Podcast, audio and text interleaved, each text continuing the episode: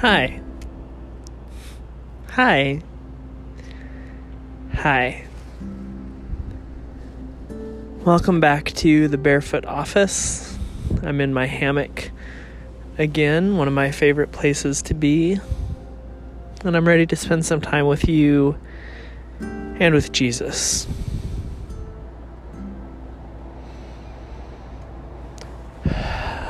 We begin Matthew chapter 18 tonight, and as we do, I invite you just to listen to these words, these few short verses,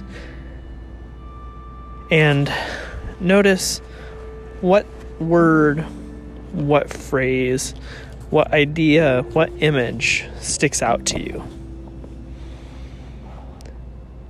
At that hour, the disciples approached Jesus, saying, Who then is the greater in the kingdom of the heavens? And, calling a child forward, he stood the child in their midst and said, Amen, I tell you, unless you turn back and become as children, you most certainly may not enter into the kingdom of the heavens. He, therefore, who will make himself small as this child, this one is the greater in the kingdom of the heavens. And whoever welcomes one such child in my name welcomes me. And whoever causes one of these little ones who have faith in me to falter, it is better for him to have a millstone of the kind turned by an ass hung about his neck, and to be drowned in the depths of the sea. Alas for the cosmos, because of the occasions of faltering. For it is a necess- necessity that occasions of faltering come about. But alas for the man through whom the occasion of faltering comes. Now, if your hand or your foot causes you to falter, cut it off and fling it away from you. It is good for you to enter into life crippled or limping rather than, having two hands or two feet, to be cast into the fire of the age. And if your eye causes you to falter, tear it out and fling it away from you. It is good for you to enter into life with one eye rather than, having two eyes, to be cast into Hinnom's vale of fire.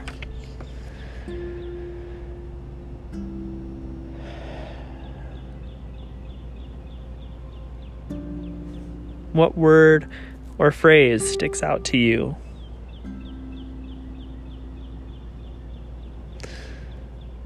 For me, there were two sentences. Whoever welcomes one such child in my name welcomes me. And it is a necessity that occasions of faltering come about, but alas for the man through whom the occasion of faltering comes.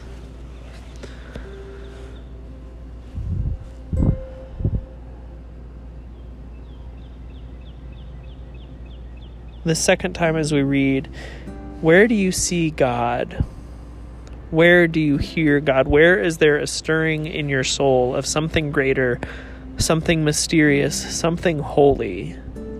Because you read and hear and reflect on these words. At that hour, the disciples approached Jesus, saying, Who then is the greater in the kingdom of the heavens? And calling a child forward, he stood the child in their midst and said, Amen, I tell you, unless you turn back and become as children, you most certainly may not enter into the kingdom of the heavens. He, therefore, who will make himself small as this child, this one is the greater in the kingdom of the heavens. And whoever welcomes one such child in my name welcomes me.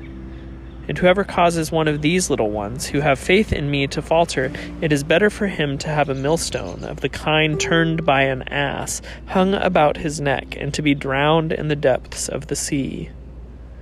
Alas for the cosmos, because of the occasions of faltering.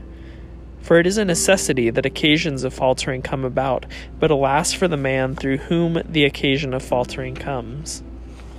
Now, if your hand or your foot causes you to falter, cut it off and fling it away from you.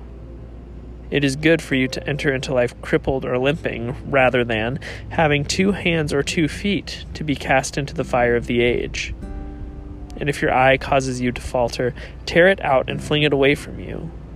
It is good for you to enter into life with one eye rather than having two eyes to be cast into Hinnom's vale of fire.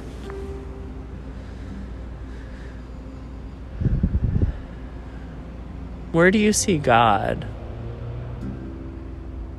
in these readings?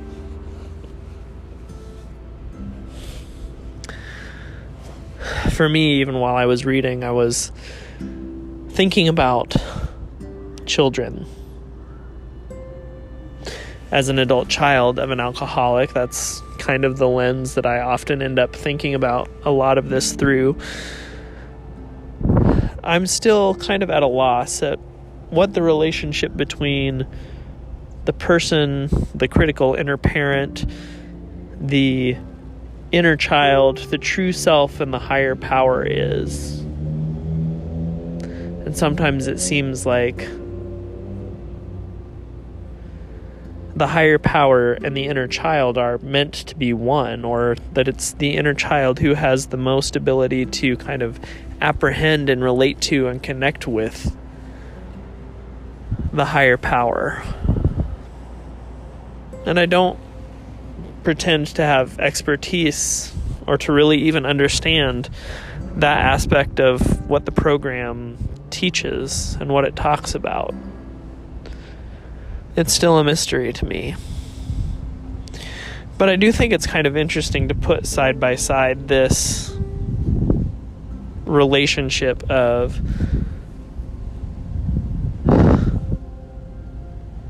children at the beginning and to cut off your hand or your arm or your leg or your eye at the end.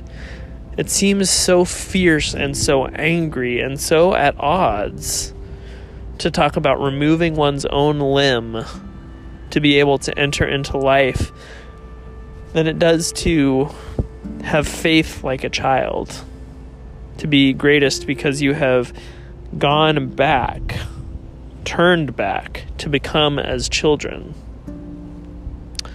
And yet, I have a six and a half year old, my oldest, who sometimes it seems would gladly cut off his nose to spite his face, I think is the phrase. He's so full of anger.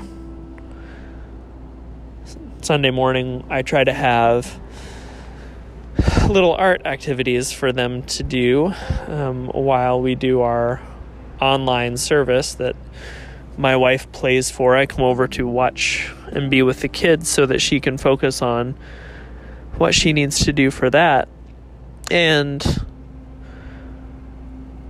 this last Sunday, I made a grid of squares and I thought we'd play a game kind of like Pente or tic tac toe or something where we just colored in squares and tried to get as many in a row as we could and pass around the grids and just kind of while away the time, and then it would be kind of an interesting pattern at the end.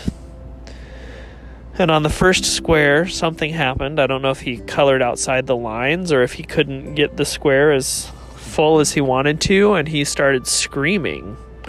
And he threw the marker and he crumpled the the paper up and he tore it and he threw it on the ground and he just kept screaming he ended up going up upstairs and his mom had to go up and be with him and almost missed the place in the service where she was supposed to play and it it just was he was filled with this fury that I don't can't explain that I don't understand that honestly it frightens me being an adult child I'm afraid of angry people and any personal criticism. It's one of the laundry list traits, and it just. I didn't know what to do with him or for him. And ultimately, he kind of needed the time and space to be wrapped up in a sheet on his floor by himself for a while. And that was okay.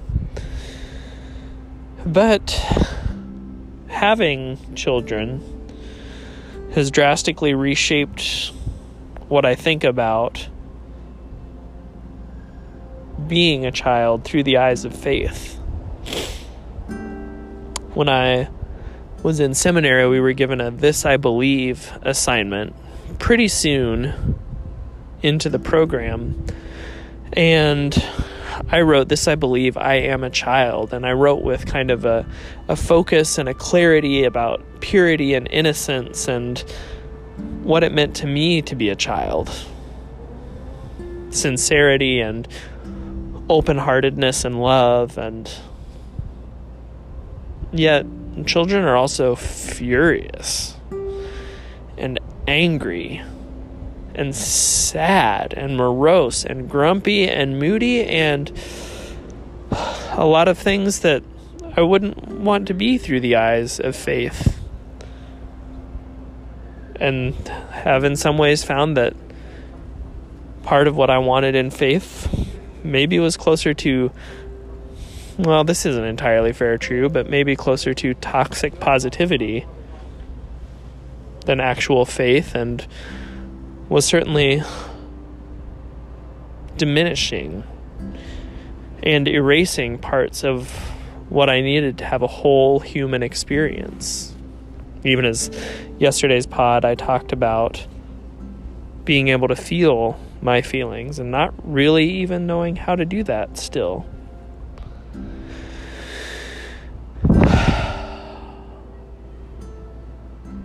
My children have no problem feeling their feelings and expressing them at great volume.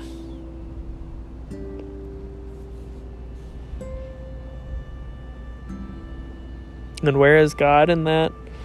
I don't know. I've been honest about that and I just come back to it. I don't know what the relationship to the inner child and feeling my feelings and my true self and my higher power is.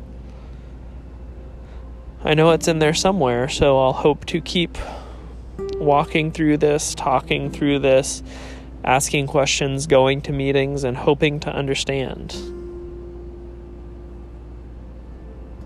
And that will ha- that will that will have to be that will be it will be enough.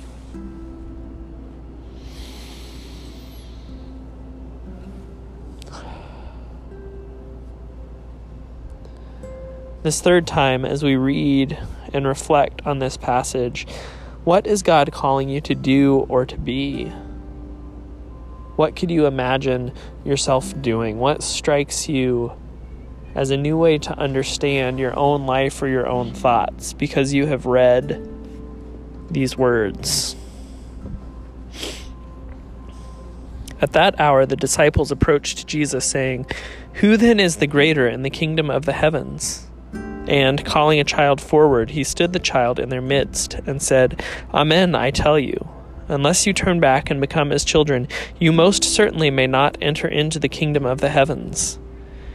He, therefore, who will make himself small as this child, this one is the greater in the kingdom of the heavens. And whoever welcomes one such child in my name welcomes me.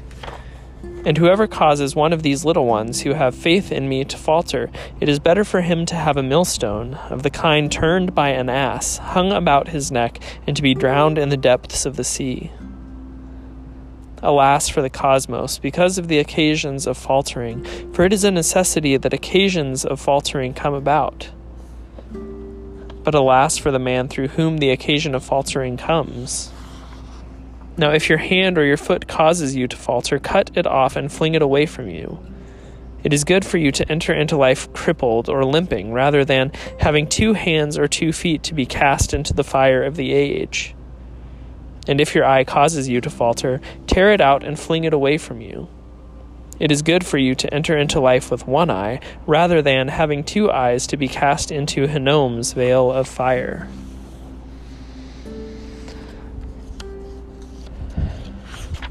What is God calling you to do or to be in this passage? Part of what I have discovered, wondered about, thought about, enjoyed, talked about is that I don't necessarily know sound like a broken record tonight. What it is that is my connection to God or to a higher power. In some ways, this is just a chance for me to talk things out to myself, to wonder about them, and to hear my own voice talk. And I'm so grateful to have all of you who are there and who make it feel worth doing. And I hope and I pray that you gain something from it as well. But tonight, a friend texted me, Facebook messaged me actually, the link to a position at a well known, well respected, successful church in the area looking for a youth minister. And it had a couple of things that even before I looked at the job description, which I haven't actually done, made me think, oh, that would be a good fit for me right now. One, that it's only 30 hours a week and it's not full time, and with kids out of school, out of daycare, complicated scheduling, I need some flexibility in my schedule. And having found really some honest enjoyment in working for the gig economy, I'd like to keep doing that. And to be able to do that on my own schedule, my own time, would be something I would appreciate being able to keep. But also, I've thought, and it came up for me even looking at the job description that this discipline itself is something that as I've continued to think about it, man, it would work great with someone organized and dedicated to it in a youth ministry setting. In the youth ministry Facebook groups I'm a part of, there's always people thinking about and talking about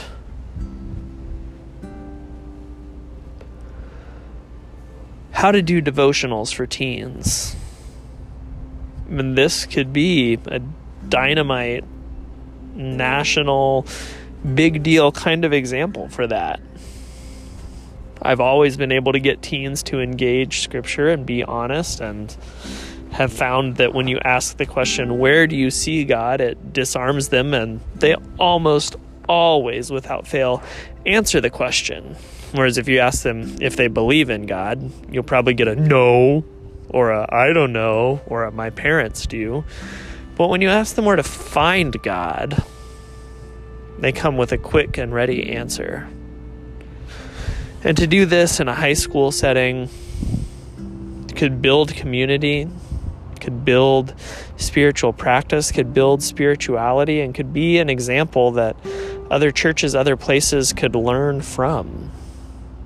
Doing it one on one each day and posting it to record with a group of people. Man, it would be cool. And so, in that, I guess I have my own answer to if I'm going to apply for it, whether or not it will work out or I'll be considered or anything, who knows, but apply, it appears that I shall. and that'll be good. Or at the very least, it'll be okay.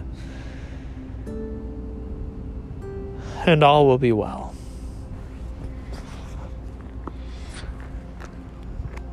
The prayer for the Sunday closest to June 15th. Keep, O Lord, your household, the church, in your steadfast faith and love that through your grace we may proclaim your truth with boldness and minister your justice with compassion, for the sake of our Savior Jesus Christ, who lives and reigns with you and the Holy Spirit, one God, now and forever. Amen. Hope and joy be yours, my friends, because within you is the light of God, the light of the world which you are always.